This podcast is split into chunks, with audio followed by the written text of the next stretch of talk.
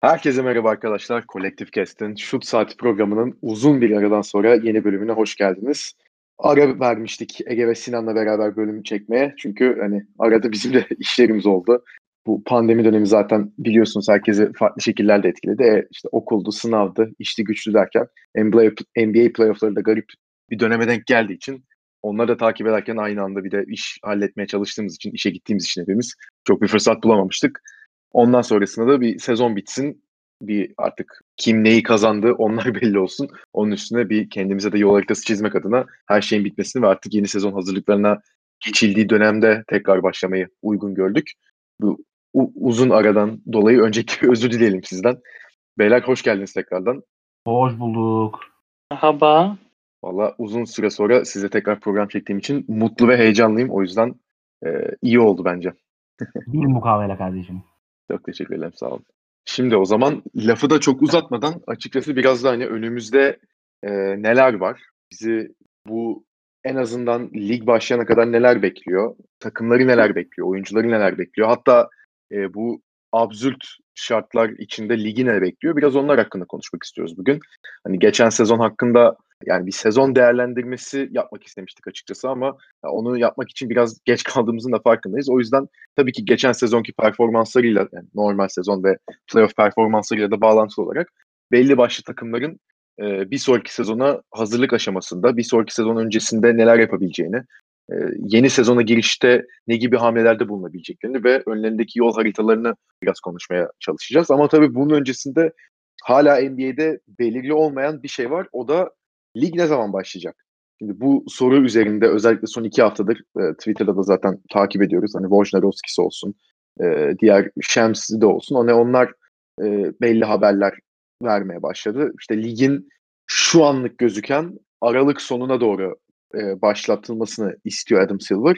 Ki bu sayede oyuncular 72 maçlık bir normal sezon oynayabilsin ve sonrasında da playofflar yapılıp e, bir an önce ligi yani daha doğrusu playoffları bitirip herkes e, rahat bir şekilde olimpiyatlara gidebilsin şeklinde bir e, planlaması var NBA yönetiminin. Ama tabii buna hani oyuncuların da çok sıcak bakmadığını görüyoruz. Çünkü oyuncular da hani bu seneyi e, her ne olursa olsun evet arada 3-4 ay neredeyse basketbol oynamadı ama e, zor şartlar altında geçirdiler. Hani adam akıllı antrenman yapılamadı e, Bubble'a gelmeden önce. Bir kere Bubble ortamında kalmalarından oyuncular e, hepsi hoşnut değildi en azından. Yani her ne kadar e, basketbol oynayabildilerse de maçlarını yapabildilerse de ailelerinden uzak uzun bir süre geçirdiler. Hani bundan hoşnut olmadığını belirten birçok da oyuncu vardı. Hani Kyrie Irving mesela bunların başını çekiyor. O tabii oynamadı orada ama e, bunları da düşündüğümüz zaman tabii oyuncular biraz daha ligin geç başlatılıp 72 maçlık değil de daha kısa bir sezon olmasını bu sayede kendilerinde en azından biraz daha tatil yapıp biraz daha dinlenmiş bir şekilde gelebileceklerini söylüyorlar. Ama tabii işin e, para kısmını düşündüğümüz zaman da hani yayın gelirleri olsun, oyuncuların alacağı ücretler olsun. E, zaten maç gelirleri olmayacak e, takımların çünkü stadyumlar seyirci alamıyor. E, yani en azından hani e, olabildiğince erken açalım ki stadyumlarda belli bir zaman sonra seyirci alabilmeye başlasın fikri de hakim tabii NBA yönetimi çevresinde ama bir bilinmezlik devam ediyor şu an bu konu hakkında. Ege önce senle başlayalım abi. Sen öncelikle bu konu hakkında ne düşünüyorsun? Hani NBA sence ne zaman başlamalı? Senin için e, doğru bir tarih var mı?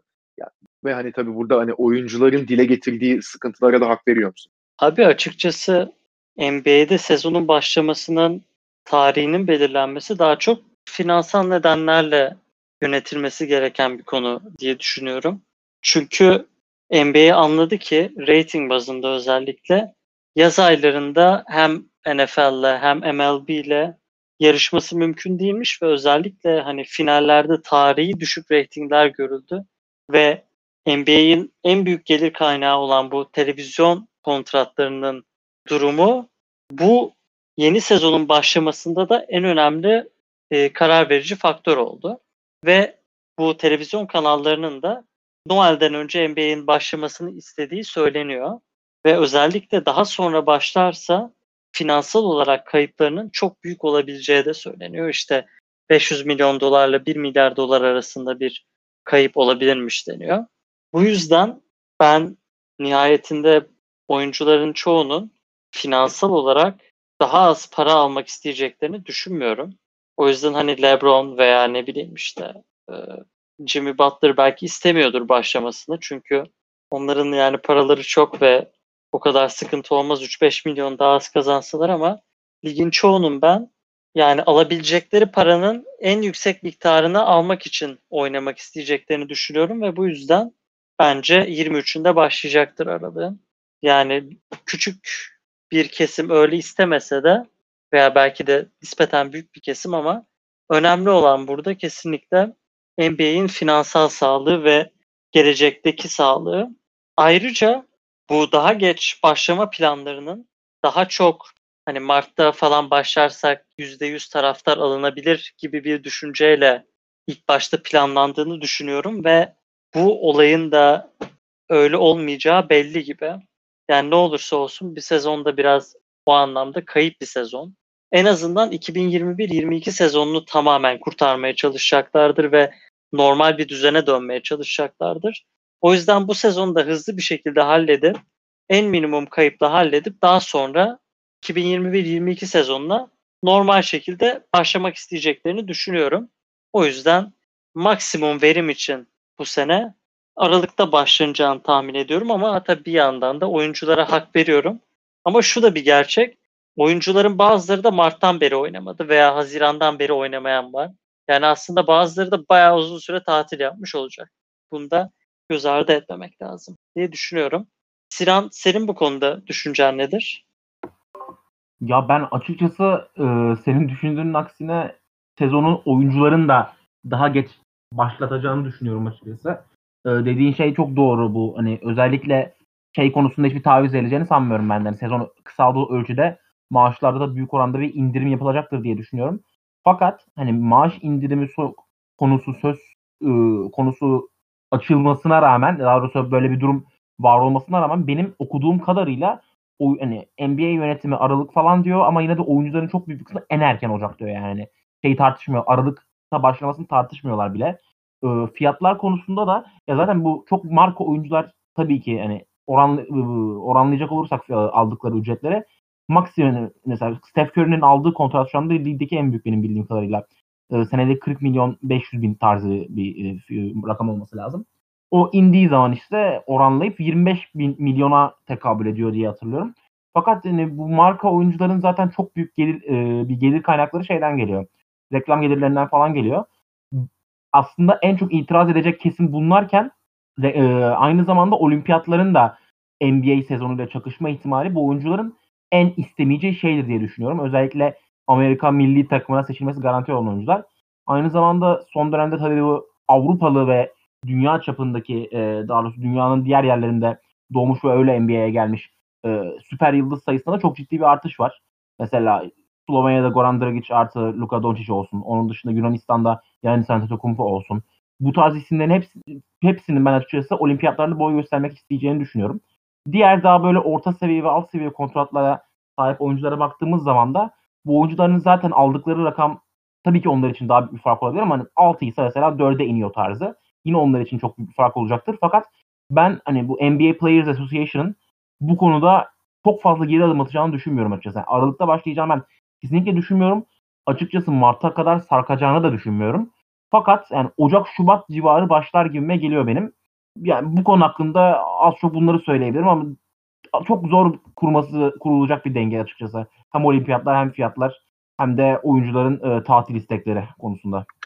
Ya evet hani ben de orada ikinizin dediklerine de açıkçası katılıyorum. Hani çünkü iki taraflı bakmak gerekiyor olaya. Hani hem Ege'nin de dediği gibi bir kere işin maaş kısmı, takımların bütçe kısmı, işte televizyon gelirleri o kısım var ve hani onlardan da normal olarak NBA yönetimi bir feragat etmek istemiyor.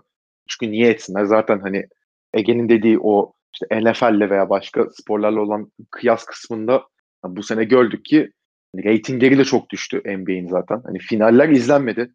E, hatta yanlış hatırlamıyorsam Ege yanlışsam beni düzeltir. NBA finallerinin 3. maçı tarihte en az izlenen maç oldu. Hani böyle bir durumdayken zaten NBA bunun üstüne biraz daha hani geç başlatalım. Zaten e, politik başka durumlar da var.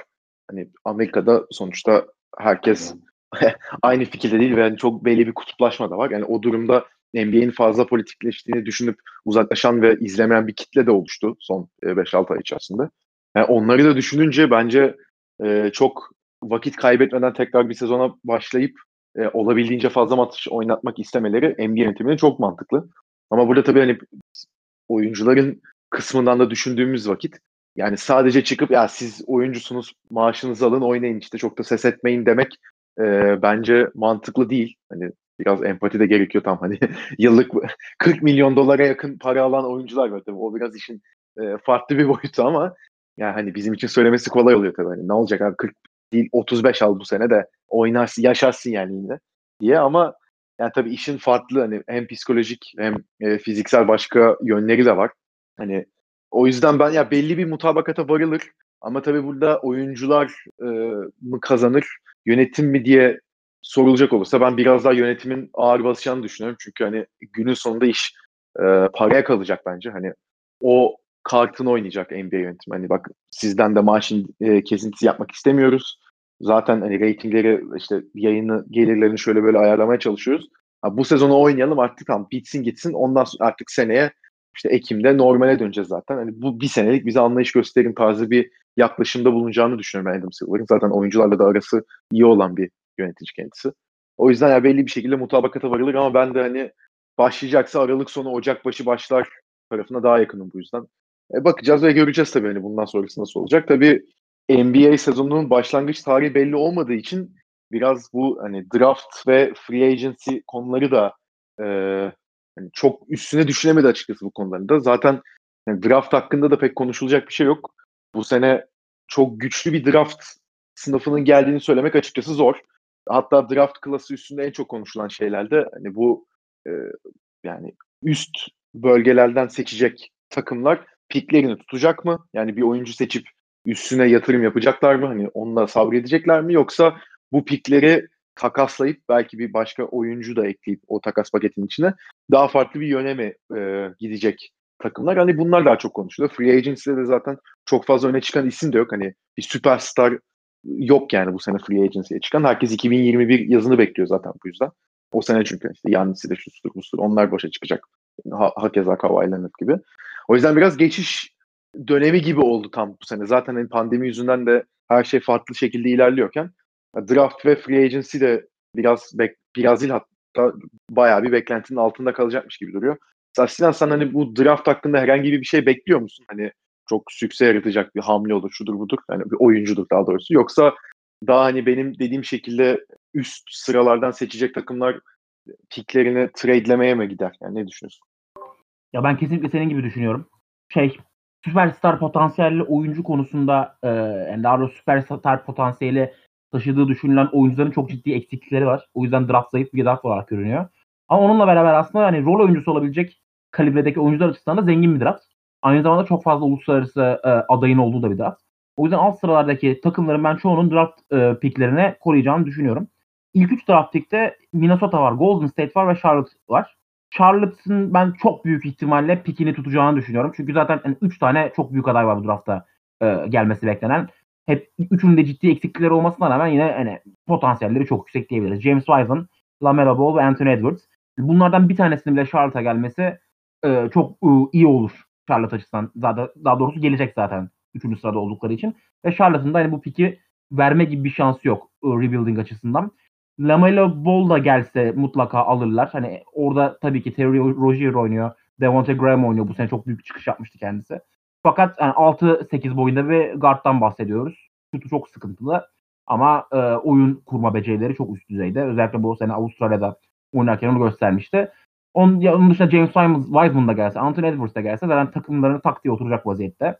O yüzden Charlotte Pick'ini mutlaka tutar. Bu üç oyuncu açısından konuşursak. Golden State Minnesota konusu çok tartışmalı. Şimdi Golden State'e büyük ihtimalle Anthony Edwards'tan ziyade James Wiseman kalacak gibi duruyor. Çünkü Minnesota'da an itibariyle e, zaten guard ve şey pozisyonu dolu. E, pivot pozisyonu. Zaten e, Carl Anthony Towns ve aynı zamanda da D'Angelo Russell takımın yıldızları an itibariyle. O yüzden Anthony Edwards 2 numara pozisyona şak diye oturacak. Zaten çok atletik bir skorer. E, fiziğini çok iyi kullanılıyor. Onları mutlaka almak isteyecekleri türde bir oyuncu. Fakat onu almazlarsa piki trade etmeye yani takaslama ihtimalleri yüksek diye konuşuluyor. Golden State'inki tam bir muamma. James Wiseman onlara kaldığı takdirde aslında şu anki takım kadrosunda Draymond Green, Andrew Wiggins, Clay Thompson, Stephen Curry dörtlüsünün tam yanına uyabilecek çok iyi bir tamamlayıcı parça. Şöyle bir sıkıntısı var tabii. Çok atletik. Ee, iyi blok koyuyor. Onun dışında hani rim runner dediğimiz hani özellikle Golden State'in oynadığı pace and space basketboluna hücumda çok uyabilecek bir pivot.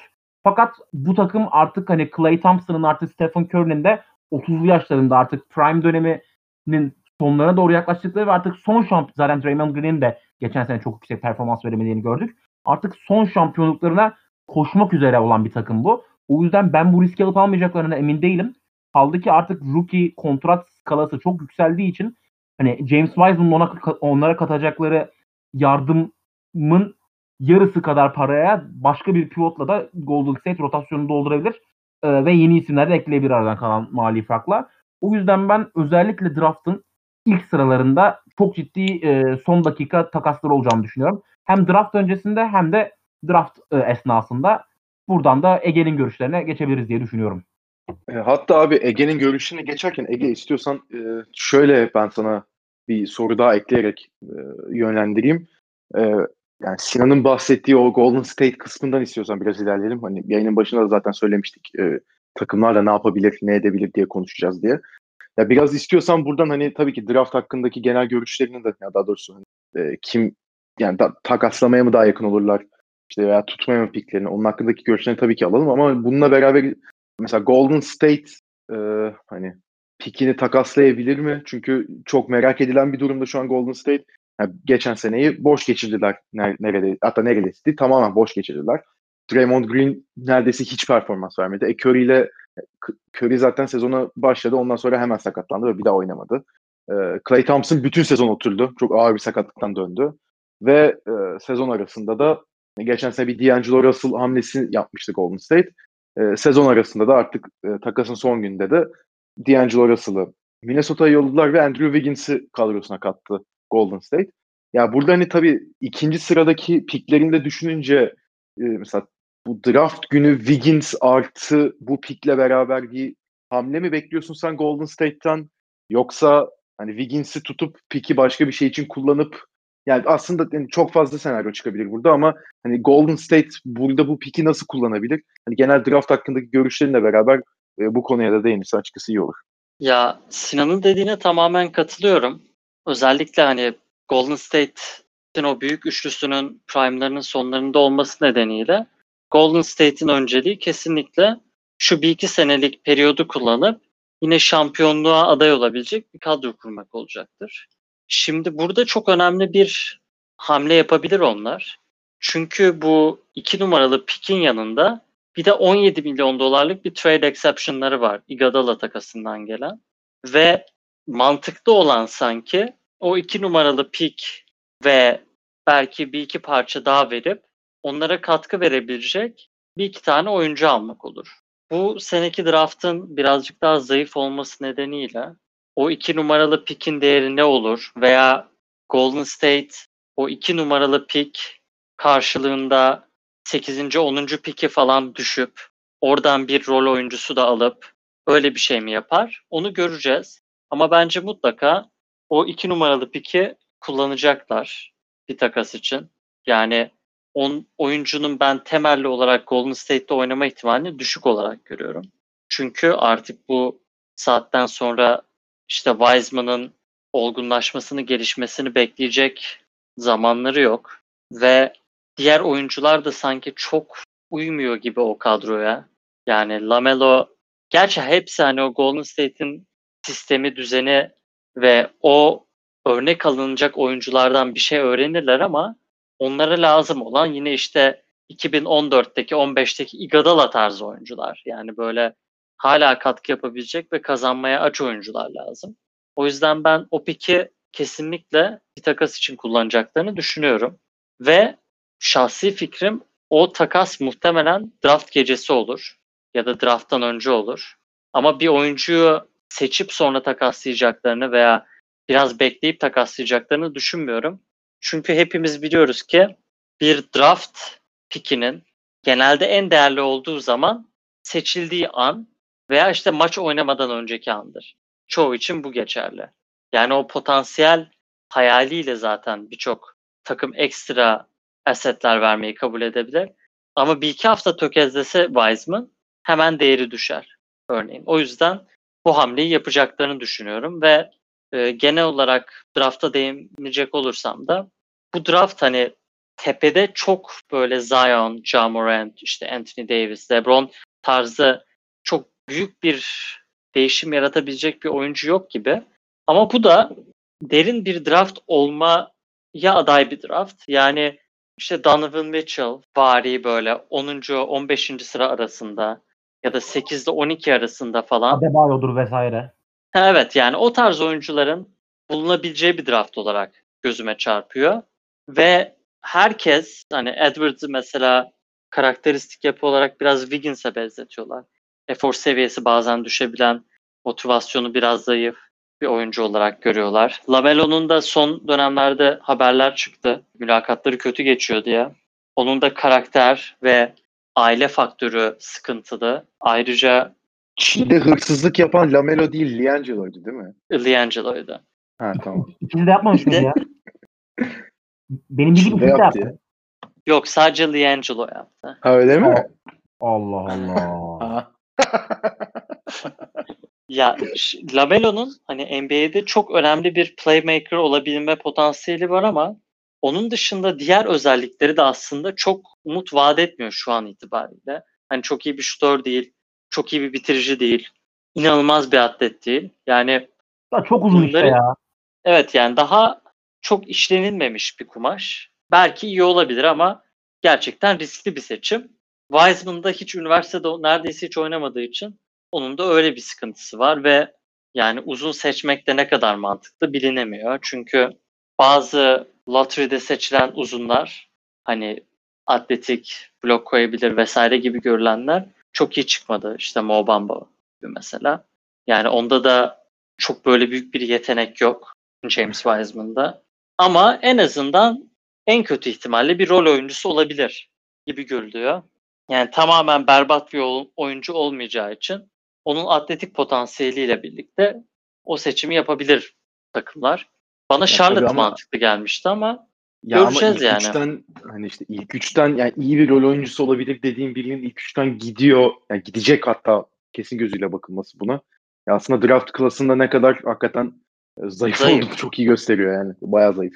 zayıf. Ki hakikaten hiç normalde bu draftta bu kadar az kalmışken hani bayağı işte yani tamam hani pandemi ne- nedeniyle de olan şeyler var. Hani o player workoutlar şunlar bunlar istediği seviyede yapamıyorlar takımlar ama yani normalde Twitter'da veya işte Reddit'te, NBA forumlarında hep işte belli oyuncular için bayağı fazla analizler yazılır.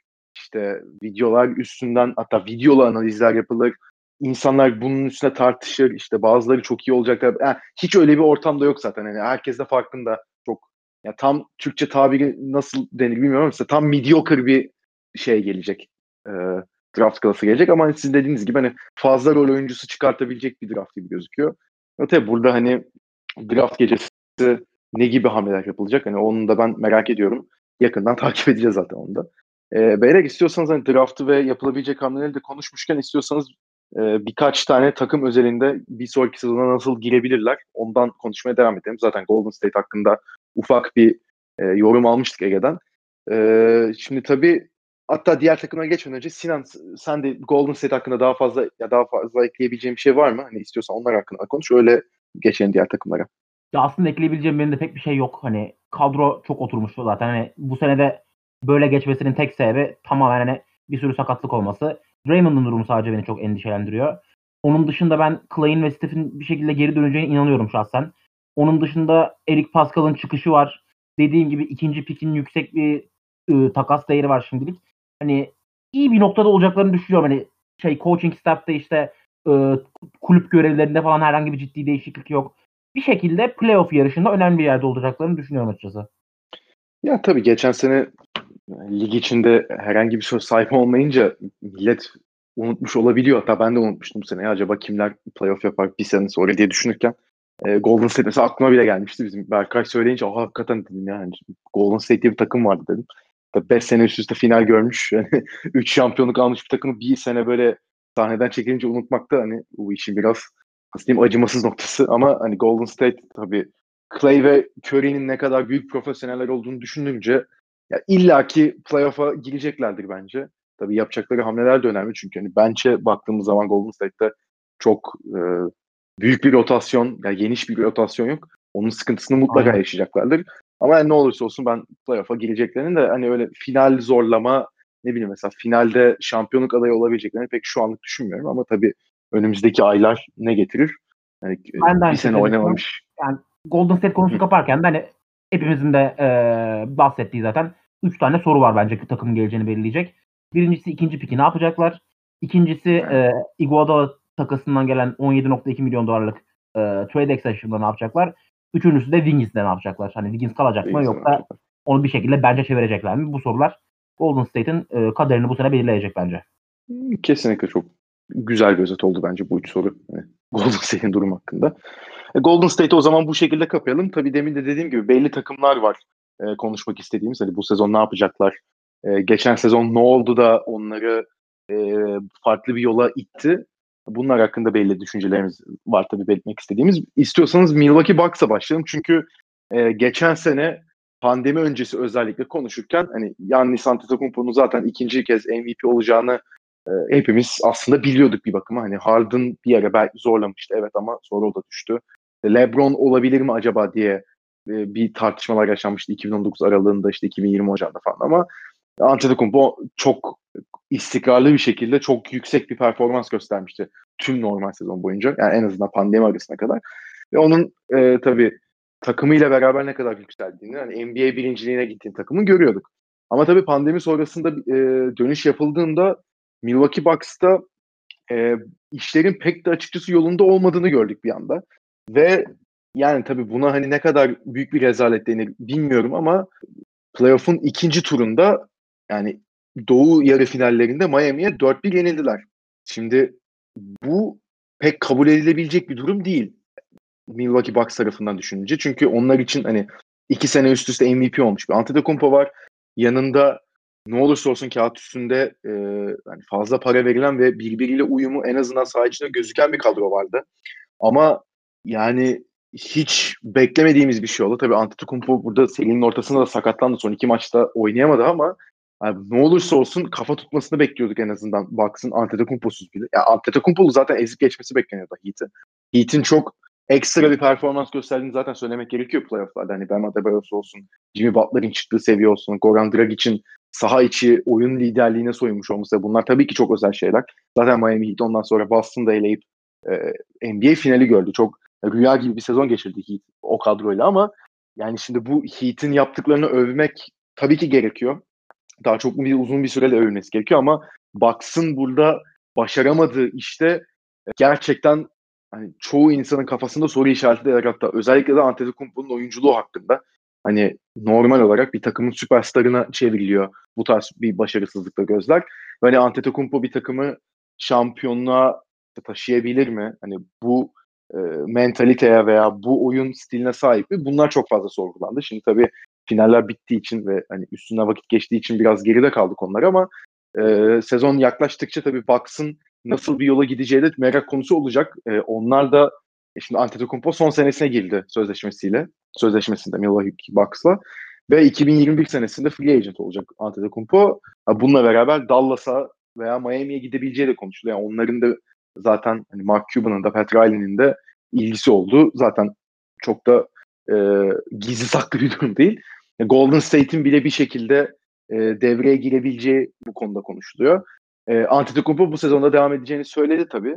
Ama e, takımdan da belli trade'ler yapılacağı, hani takımda değişikliklere gidileceği, Antetokounmpo'nun yanındaki kadronun daha farklı bir hal alacağına dair sinyaller de aldık.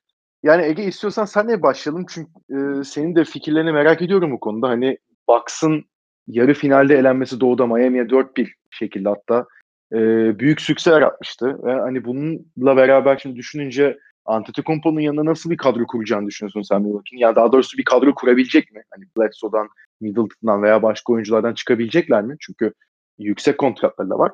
Ve hani bununla beraber Antetokounmpo'yu tutabilecekler mi sence sene sonunda? Yoksa bir yerden sonra artık anlayıp ne bileyim trade deadline'da falan Antetokounmpo'yu trade'le yollamaya çalışacaklar mı? Yani nasıl bir yola gireceğini düşünüyorsun Bucks'ın? Abi ben Yannis'in durumunun Durant'e benzeyeceğini düşünüyorum. Yani bir takas ihtimalinin olduğunu düşünmüyorum. Eğer bu senede büyük bir hayal kırıklığı yaşarlarsa normal gider. Ama hani Antetokounmpo'yu takas etme gibi bir lüksleri var mı? Yani onun her zaman bir kalma ihtimali var gibi gözüküyor. Açık açık beni net bir şekilde takas edin demediği sürece takas etmeyeceklerdir ki ben öyle bir şey diyeceğini sanmıyorum. Kadro konusunda yapabilecekleri çok fazla bir şey yok. Yani bu tarz bir kadro öyle devam. Belki 2008-10 arasındaki Cleveland vari böyle bir işte Chris Paul vari mesela bir oyuncuyu almaya çalışıp son kez bir deneyebilirler şansını. Chris Paul iyi olabilir aslında ama yani Oklahoma City'ye tam ne verebileceklerini bilmiyorum onun için. Hani Bledsoe'yu, işte Ersan'ı, DJ Wilson'ı falan böyle bir paketleyip verseler belki olur ama hani Oklahoma City'nin de daha iyi tekliflere alma ihtimali var Paul için. Onun dışında da yani çok bir hamle yapma şansları yok gibi gözüküyor. Ve çok da bir asetleri veya çok iyi bir genç yetenekleri de olmadığı için ben bu kadroyla yeniden deneyeceklerini düşünüyorum. Umutları Yanis'in bir adım daha ileri atıp özellikle hani skorer olarak. Çünkü gördük ki yani playoff'ta güvenilir bir skorer olamıyor her zaman. Ya da takımlar onu yavaşlatabileceklerini biliyorlar. Abi Miami öyle bir kitledi ki onu bir de hani Adebayo'suyla, Jay Crowder'ıyla öyle üçlü bir set çekmişlerdi. Butler'ı da getirdiler oraya.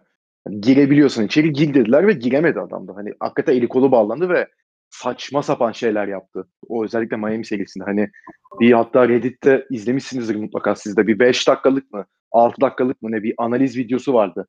Kaybettikleri ikinci maçla alakalı.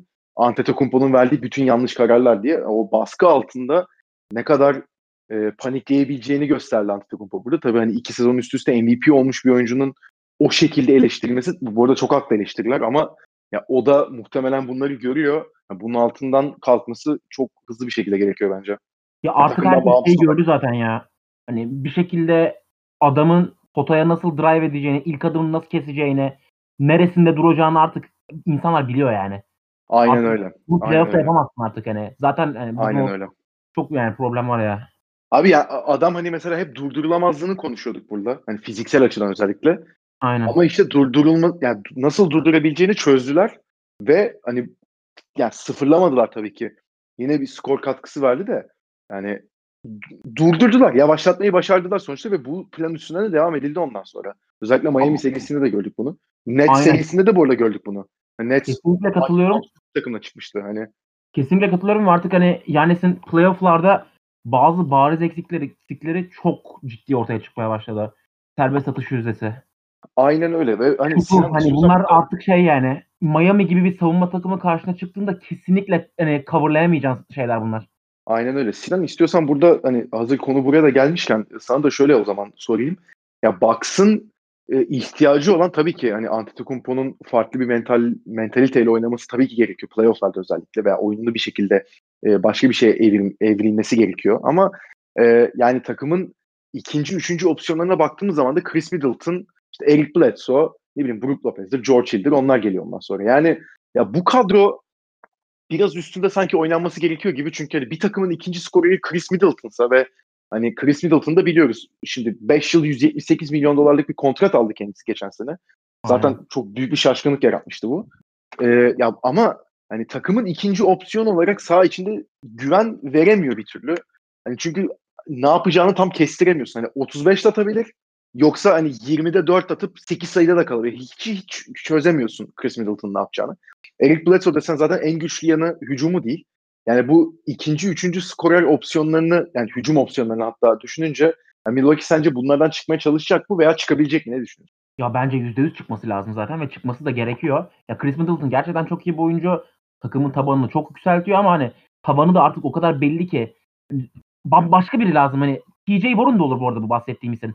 Hani gerçekten bir noktada gelip patlama yapabilecek, sana bir anda skor katkısı verebilecek, hani oyunu yönlendirmede daha yardımcı olabilecek bir isim mutlaka olabilir. Bunun cidden hani ciddi bir süperstar falan olmasına da gerek yok mesela. Cemal Murray normal sezonda süperstar değil de playoff'larda nasıl oyun seviyesini yükseltti ve aslında tam Milwaukee'nin aradığı tarzda bir oyuncu. Kemba Walker dediğim gibi Celtics'te ilk hücum opsiyonu değil. Yani birinci süperstarları Jason Tatum zaten. Ama Kemba Walker tam olarak aslında Yanis'in yanında oynayabilecek tam da süper yani çok iyi bir All-Star ve süperstar olmayan oyuncu sınıfında. Neden olmasın yani? Brogdon vardı. Yani düşünürsen. aynen Brogdon'un dahi yani ben Brogdon'un gidişinin herkes gibi bu kadar etki etmeyeceğini düşünüyordum. Çok etkiliymiş ya. Çok Hani- etkiliydi abi. Adamın gerçekten perimetresi, perimetre şutları artı oyun kurmaya olan katkısı çok ciddi es- ek- e, hissedildi burada. Hani Bradley Beal tarzı bir ekleme zaten bu takımı uçurur. Ama bir şekilde gerçekten oyuncu kadrosunda bir e, renovasyona ihtiyaç var kesinlikle yani.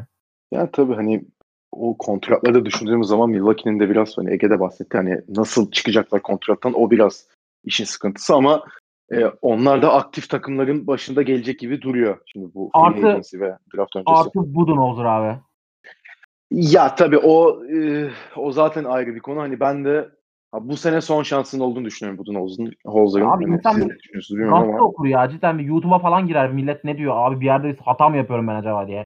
Yani geçen sene Toronto'ya elenirlerken çok farklı yerlerden eleştirilmişti. Hani bu kadar e, fazla e, oyuncu kullanmasına gerek yok şeklinde ki hakikaten de yoktu. Özellikle 2-0 öndeyken Milwaukee NBA şey, Doğu finallerinde e, Mirotic'in çok kötü oynadığı bir üçüncü maçta onu da ısrar etmişti mesela ve oradan geri gelmişti Toronto. Hani bu sene de bir oyun şablonu adam akıllı oturtamadı. Hani ekstra planlar gösteremedi. Mesela Frank Vogel'a bakıyorsun hani Lakers NBA şampiyonu oldu hani çok da zorlandığını söyleyemeyiz açıkçası ama hani rahat oynarken, iyi oynarken bile Frank Vogel farklı şeyler denedi. Hani farklı durumlar gördüğü zaman farklı reaksiyonlar verebildi. Farklı taktikler yapabildi. Hani orada hı. mesela koçluğu gördük.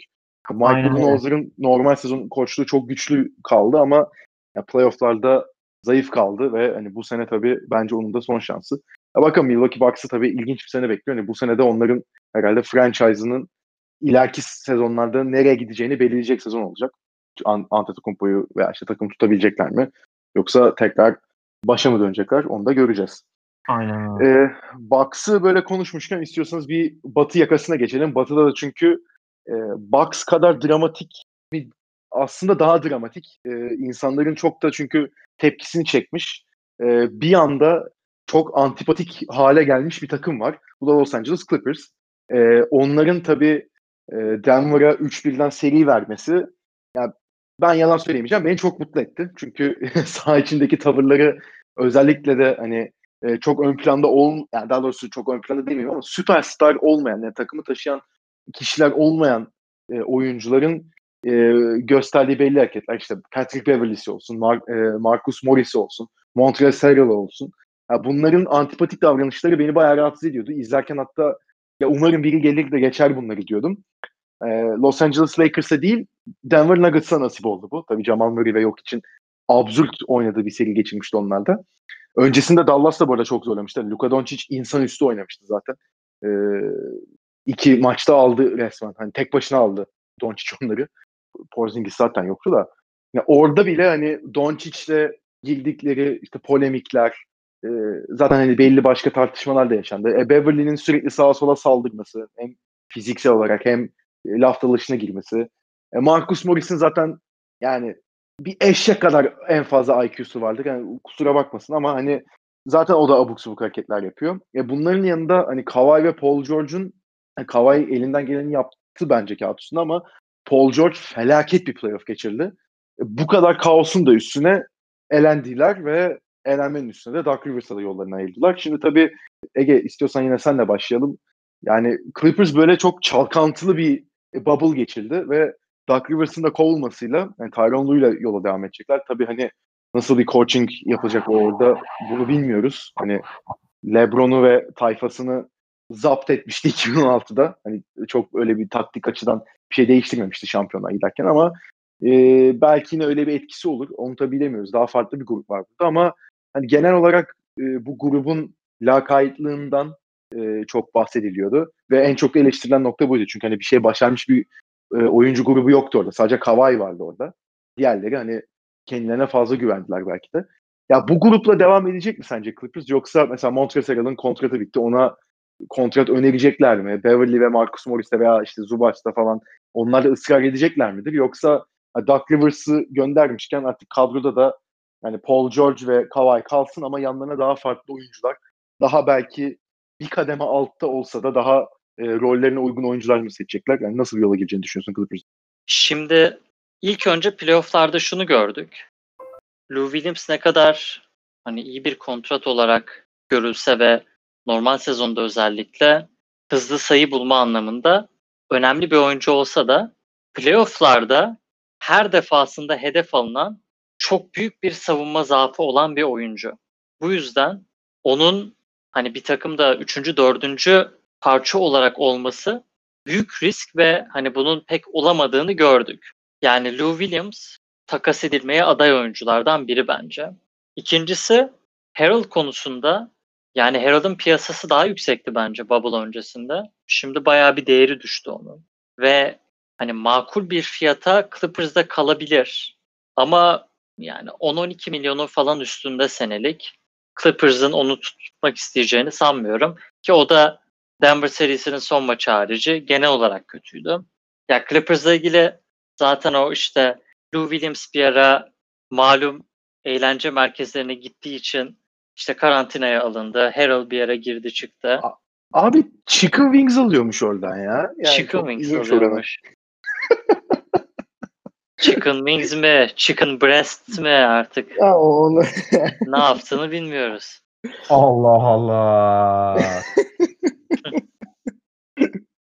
Yani Harold'u da işte tutmak isterlerse tutarlar ama yani Morris, Harold bir de mid-level exception üçlüsünden sadece ikisini kullanabilirler. O yüzden bir seçim yapmaları gerekecektir. Bence Harold'u tutmayacaklar ama Morris'i tutmayı deneyecekler. Morris'e yine sağlam bir kontrat önerebilirler istiyorlarsa. Ama o da hani 18-20 milyon dolarlık bir oyuncu olmadığını gösterdi bence. Yani Morris'e verirsin 10 milyon dolar oynar. Ama daha fazlası bence onun için de pek manalı değil.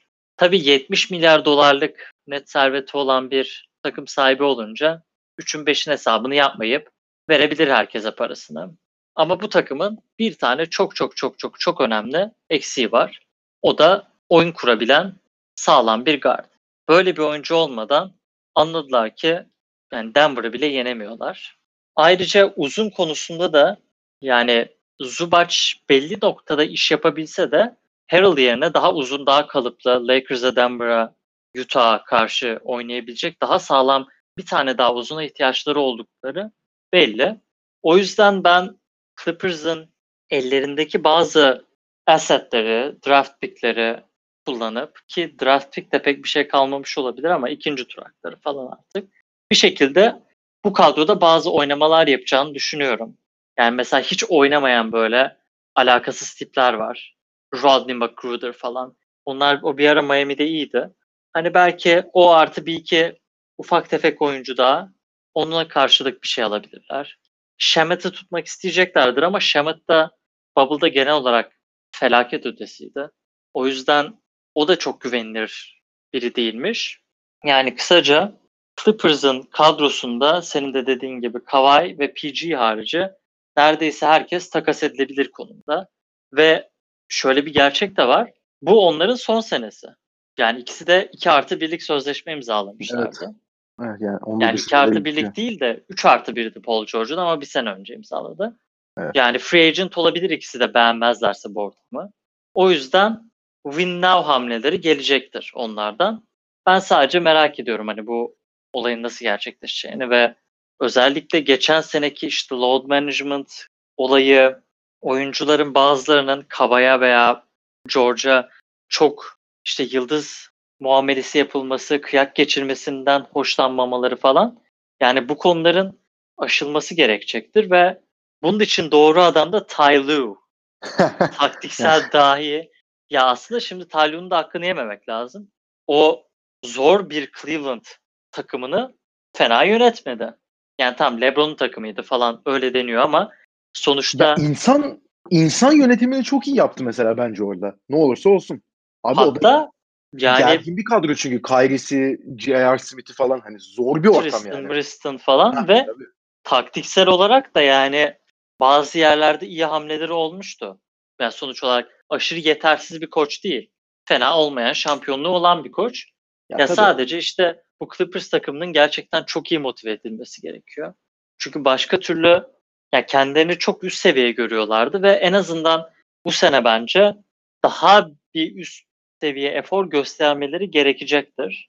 Yani özellikle ki bu onların için dezavantaj mı avantaj mı olur onu göreceğiz ama kısa bir sezon yine George ve Kava için load management vesaire vesaire olaylarının gene devam edeceğinin bir göstergesi bence. Bu Clippers takımının devamlılık sorunu da olduğunu gördük. Böyle bir maç Kawhi yok, bir maç George yok, bir maç Williams yok. Adam gibi hep beraber oynayamamışlardı. Şimdi bunun da bir çözümü olarak herhalde Kawhi'nin de George'un da daha çok oynaması gerekecektir. Sonuç olarak yani tabii ki Clippers büyük bir contender olacaktır seneye. Ama geçen sene George ve Kawhi'nin Kawhi ikilisinin Davis LeBron'dan daha iyi olduğunu söyleyenlere bu sene öyle bir şey diyeceğini düşünmüyorum. Yani bana pek muhtemel gelmiyor. LeBron çok Yani. ciddi bir düşüş yaşasa bile George seviyesine inmesi George zor gibi. Yok ya. George çok kötü hani- oynadı. Belki Evet. sakattı, bir şey vardı falan da her sene her playoff'ta sakatlanıyor sanki bu adam. Yani her playoff'ta aynen bundan önce de Oklahoma'da da yani hani gördük işte yok yani Indiana'da tamam hani bacağı kırılmadan önce çok farklı bir seviyede de ona katılıyorum.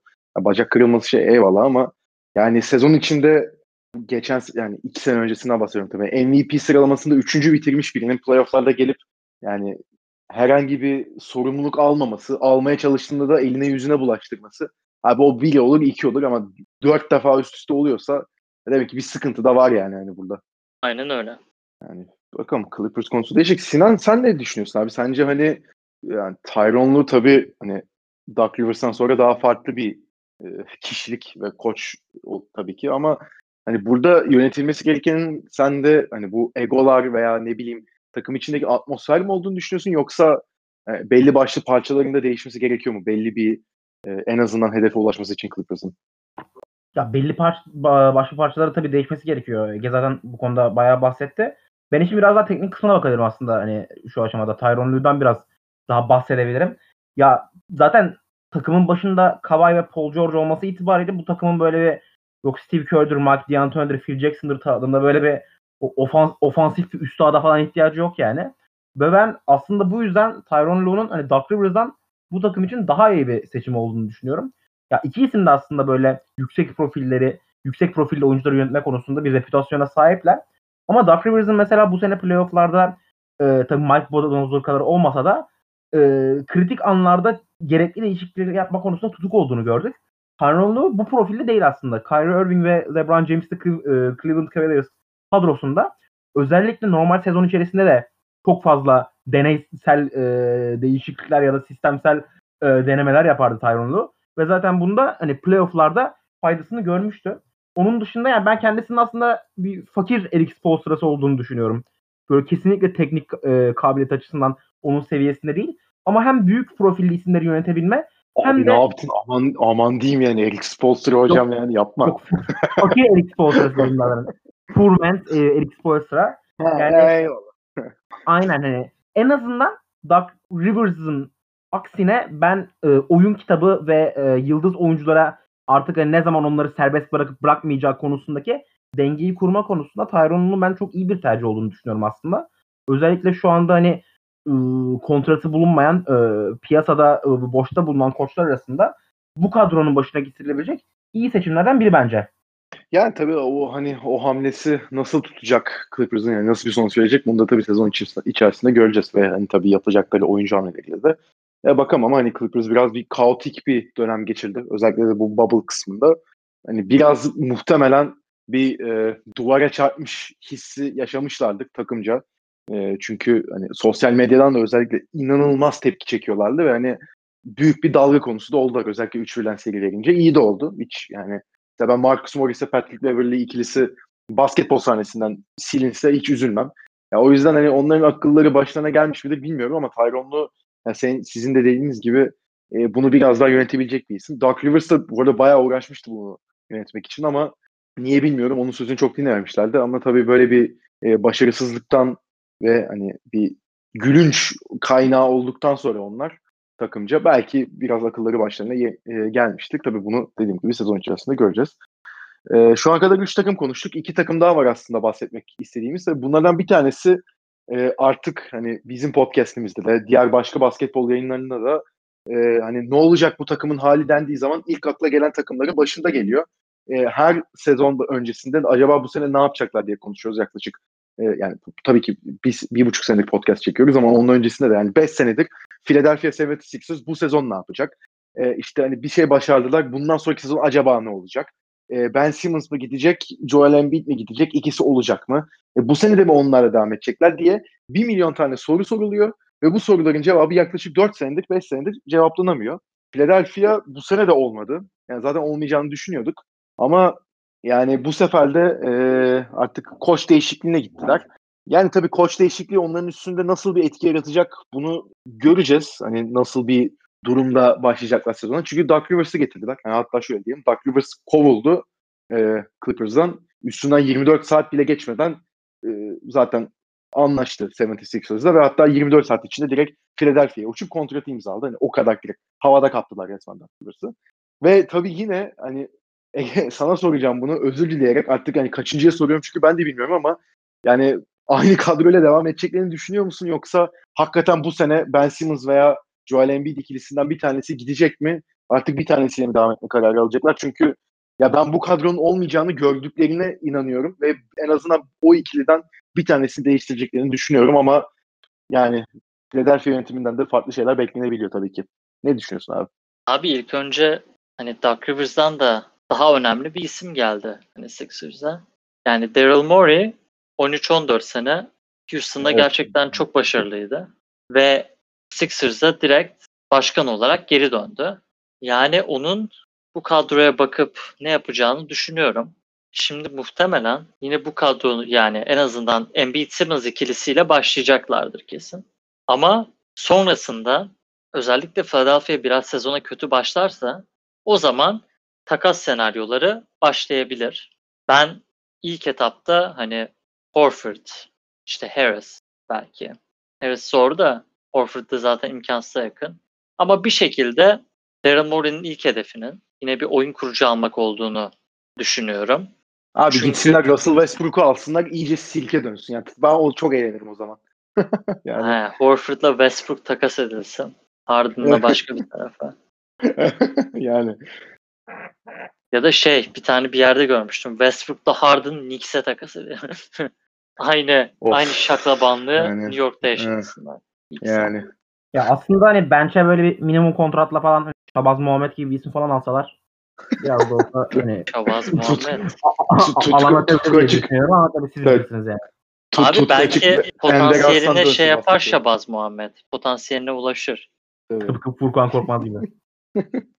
Veya Philadelphia eğer hani Joel Embiid'in yerine yeni bir uzun arıyorsa bu draftta çok önemli bir isim var. Ömer Faruk Yurtseven. Aa. Oo. 91 atan oydu değil mi? Altyapıda. Evet yani mi? o da bu, bu drafta girecekmiş. Hatta en azından Summer League kadrolarında yer almasına kesin gözüyle bakılıyor. Da seçilmeyebilir. Ya da belki sonlarda seçilir. Ama konuya dönecek olursak Sixers'ın hani Dark Rivers'ın gelişini ben pek bir şeye etkileyeceğini düşünmüyorum. Çünkü orada sorunun çok koçlukla alakası olduğunu da düşünmüyordum. Hani Brad Brown tam çok iyi bir koç da değildi ama hani elindeki malzeme belliydi. Onun öyle bir takımdan bir şey çıkarması zaten zordu ve hala adam gibi bir oyun kurucusu yok. Horford'la Embiid'in fiti kötü. Harris süperstar seviyesinde para alıyor ama yıldız bile demezsin. Yani sorunları çok. Onların bir şekilde yine de işte Mike Scott ve bir iki parça daha draft picklerinden bir iki tanesini falan gönderip bir şekilde en azından ortalama bir oyun ortalamanın biraz altı bir oyun kurucu bile olsa bence fark yaratabilir. Yani şu Philadelphia 76ers'da mesela bir DJ Augustine bile pozitif bir etki yaratır. Hani 25 dakika falan oynar. Maç sonunda oynadığında da tamamen rezalet oynamaz. Biraz şu tehdidi yaratır. Ve herhalde benim düşüncem bu. Ben Simmons'ı da oyun kurucu oynatmak istemeyeceklerdir bundan sonra. Bir şekilde işte onu 4, Embiid'i 5 gibi oynatacaklardır. Yoksa zaten Horford'u ben bu saatten sonra planlarının içinde görmüyorum. Zaten o hamleyi yaptıklarında da bayağı şaşırmıştım. Yani çok garip bir takım. Ben hiç umutlu değilim açıkçası. Bence bu sene de kötü oldu. Yani kötü demeyelim de hani playoff'a girerler bir şekilde 5. sıradan falan. Ama sonra yine bir, bir şey olmaz onlardan ve sonrasında da o koru bölmek zorunda kalırlar. Belki yani Ben Simmons'ın değeri de aslında bakacak olursak baya baya yüksek. Çünkü geçen sene All-NBA First Team, yani Defensive First Team'e girdi. All-NBA Third Team'e girdi galiba. Yani pek bir sakatlık riski yani az denecek oyunculardan biri. Yani onu isteyecek bir sürü takım vardır diye düşünüyorum. Onun yerine Embiid'in yanına daha çok uyacak parçalar alırlarsa Embiid'in de Prime'ının son birkaç senesinden faydalanma şansları olur diye düşünüyorum. Sinan sen ne düşünüyorsun Sixers ile ilgili? Yani Sixers.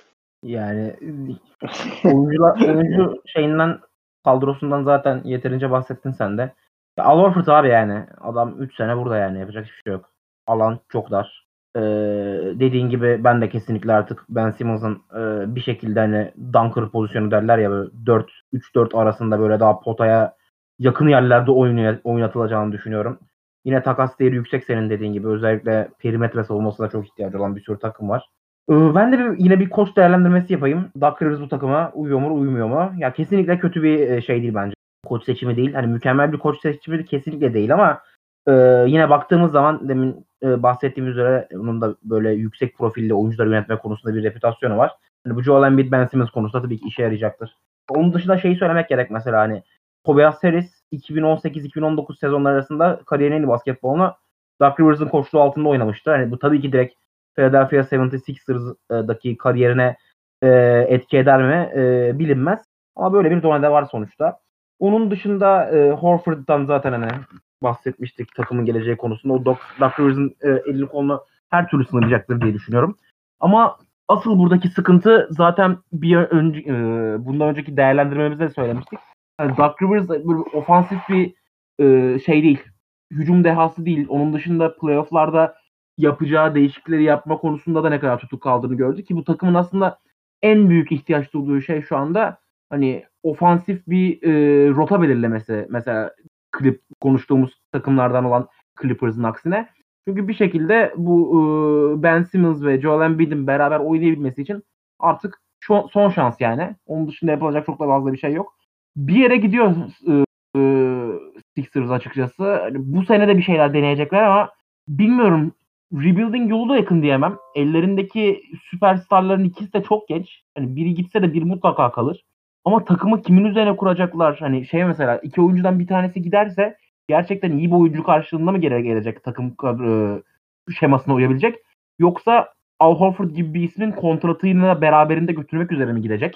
Ki bu da gerçekten beraber e, Al Horford'un yanında konulacak olan süperstarın e, değerini çok azaltır.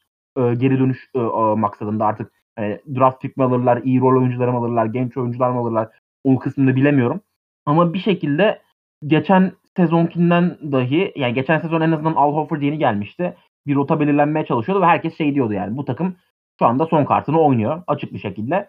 Horford'un da böyle Boston Celtics'teki performansına yakın bir dönem yakın bir performans sergileyince de bekliyordu insanlar. Yani şu an geçtiğimiz senekinden de karanlık ve daha da biraz daha karanlığa gidiyor bence bu takım.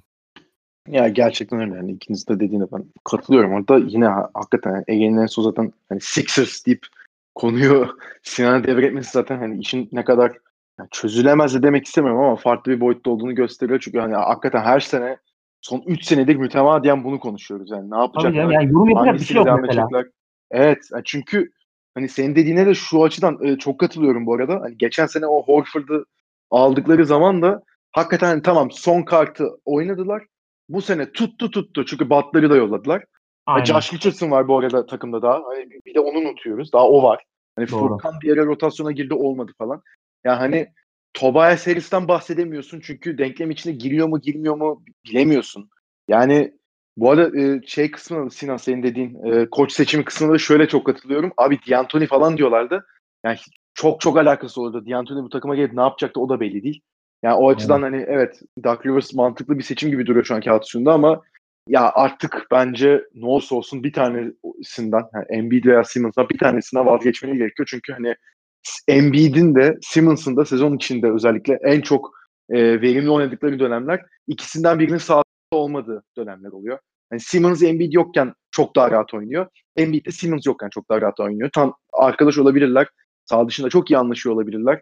Birbirlerini çok da seviyor olabilirler ama yani takıma bir getirileri şu anlık gördüğümüz kadarıyla pek yok. O yüzden e, olabilecek en hızlı şekilde bir yol haritası ve plan çizip e, aksiyon almaları gerekiyor ama tabii sanmıyorum bu arada. Hani öyle pek yakınlıkları yokmuş onların. Arkadaş olarak. Ha öyle mi ya? O, o zaman Aynen. daha da kolay aslında işler de hani tabii yani şey kısmında da yönetim kısmında da Daryl Morey şimdi orada e, daha radikal kararlar alabilecek bir isim. Hani o e, en azından bir feda yapmayı, yani birini feda etmeyi daha rahat yapabilecek bir isim. Ben o yüzden öyle bir hamle en azından şimdilik bekliyorum ama hani sizin de dediğiniz gibi Horford kontratıyla vermesi yani onun yanında eklemeleri birini zor. Horford'u tek göndermeye çalışması zor. E, Embiid'i birini vermeye çalışsan yani karşında al- isteyeceğin insan çok ama hani elin kolun bağlı bilmiyorum çok karışık bir konu. Ya o yüzden hani Philadelphia ne yapacak yine merakla bekliyorum. Daha sezon içinde de uzun uzun zaten Philadelphia'ya konuşacağız gibi duruyor. Ve son olarak da bir takımdan daha bahsetmek istiyorduk. E, demin D'Antoni demişken zaten e, D'Antoni de o takıma yardımcı koç olarak gitti. Bir kere zaten bu çok enteresan bir karar olarak e, duruyor benim gözümün önünde. E, Brooklyn Nets'in de başına e, Steve Nash geldi. İlk koçluk deneyimini yapacak. E, bundan yaklaşık bir 8 ay önce e, Amerika'da Şampiyonlar Ligi maçı yorumcusuydu kendisi. Yani futbol yorumluyordu. Sonra bir anda hani üstünden 7 ay falan geçince kendisini Brooklyn Nets'in yeni koçu olarak gördük. Yani o da bir tabii enteresan seçim. Hani Brooklyn Nets'e baktığımız zaman Kyrie Irving ve Durant var. Durant bir sezonlik e, ağır bir sakatlığın sonrasında geliyor. Yani kendisi 32 yaşında. Hani nasıl bir dönüş yapacak tabii bu çok merak ediliyor. E, zaten Kyrie'yi konuşmaya gerek yok. E, absürt bir karakter olduğu zaten apaçık ortada. Hani çaylak bir koç onu yönetebilir mi? Yani Kyrie Steve Nash'i ne kadar dinler veya hani çok saygı duyduğu söyleniyor. Steve Nash'a zaten saygı duymamak ayıp ama yani saygı duyması Steve Nash'in istediklerini yapması veya onu dinlemesi anlamına gelecek mi? Ya, bir- yine orada bir ton soru var. E, kadroda ne gibi değişiklik ne, ne gibi değişikliklere gidecekler? Yani Kyrie ve Durant bu kadroyu nasıl şekillendirmek isteyecek?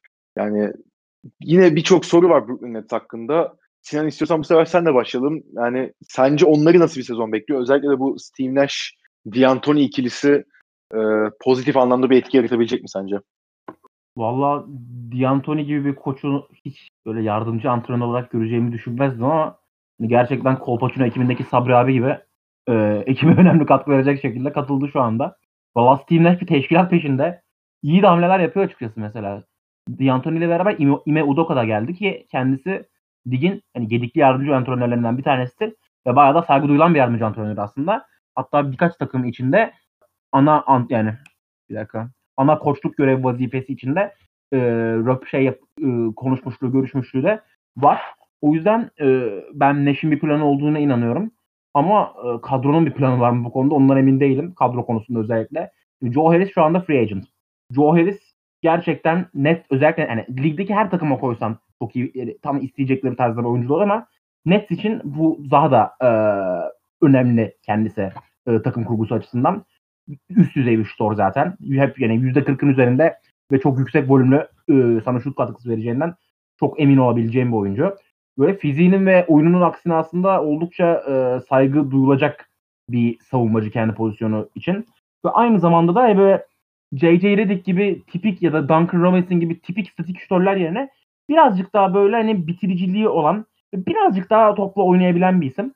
Onun gidip e, gitmeyeceği e, çok önemli. Özellikle zaten e, şey Nets'te Joe Harris'in bird hakları da var. Yani New York Knicks gibi bir takım kendisi için anca böyle çok yüksek kontratlar teklif edebilir. Ama böyle yıllık 13-15 milyon dolar bandına takımda kalabileceğini düşünüyorum. O önemli bir e, tartışma konusu mesela. Onun dışında artık bu, bu pivottaki DeAndre Jordan, Jared Allen'dan hangisinin bir şekilde takımın ana beşinde başlayacağı konusu belirleyici olabilir. Çünkü yani DeAndre Jordan geçtiğimiz sene bilindiği üzere e, Kyrie Irving ve e, Durant'in kankası olaraktan takıma geldi. Hem de iyi bir kontrata geldi yani 4 sene 10 mi- 4 sene başı 10 milyon dolardan 4 senelik 40 milyon dolarlık kontrata geldi. Ama Jared Allen'ın hani özellikle takım kurgusu bakımından da sağladığı potansiyel çok e, farklı boyutta. Ben aslında onun ne olursa olsun ilk 5'te kalacağını düşünüyordum. O önemli bir tartışma konusu olacaktır. Ve özellikle sakatlıktan gelen bir Durant'le acaba Steve Nash, Mike D'Antoni ikilisi bir şekilde 7 seconds or less yani 7 saniye ya da aşağısı tarzı bir hücum gibi fantastik bir plana gidecekler mi? Yoksa gerçekten o plandan esas alınarak günümüz basketboluna uyarlanmış Pace and Space basketbolunun Kyrie Irving ve e, Kevin Durant'in yaratıcılığı ve onlara istedikleri oyun alanını verilip verilemeyeceği şeklinde ikisinin e, ortada buluşacağı bir e, kombine bir koçluk meziyeti mi gösterecekler? O bence çok belirleyici olacaktır. Ya tabii güzel noktalara değindin. Ee, Ege son, son olarak sana da dönelim. Artık e, yayını kapatırken hani sen özellikle bu hani Sinan'ın da değindiği Steve Nash, D'Antoni e, ikilisinin yaratacağı et, etki hakkında ne düşünüyorsun? Ve tabii ki hani kadro planlaması hakkında daha farklı bir yöne gidebilir mi sence net? Yoksa en azından hani eldekileri tutalım bu sene bir bakalım Nash'le D'Antoni'yle ne oluyor? O yönde mi ilerlerler? Ne düşünüyorsun? Ya Sinan'ın dediği çoğu şeye katılıyorum ben de. Yani hakikaten işte Nash, Durant ve Kyrie ile olan özel ilişkisi yüzünden seçildi o ikili tarafından. Başka bir sebebi olduğunu düşünmüyorum. Onun harici e, pivot konusunda işte DeAndre Jordan mecburen biraz oynayacak. Yine kankaları olarak aldılar onu ve ikisi de biraz maaşlarından feragat edip Jordan'ı getirdiler. O yüzden bir şekilde Allen'la yine yarı yarıya oynayacaklardır. Ben Nets'in hani Joe Harris'i tutmaya çalışacağını düşünüyorum. Çünkü Kyrie ve Durant'in yanına mantıklı uyan bu takımda bir o var gibi geliyor. Yani büyük asetlerinden. Şimdi takas edebilecekleri birkaç oyuncu var. Özellikle takas etmek isteyecekleri Torian Prince var.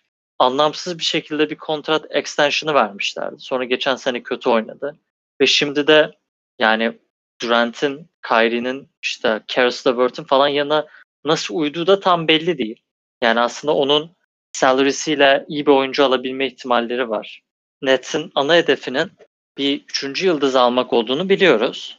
Bu üçüncü yıldız hani bir yıl kalibresinde falan olmayabilir ama yine de onun bir kademe altı bir oyuncu bile Nets için faydalı olacaktır. Ben Nets için bir isim duydum e, takas haberlerinde. Yani olur mu olmaz mı bilmiyorum ama Demar DeRozan dediler. Yani öyle hmm. bir bir konuşulmuş.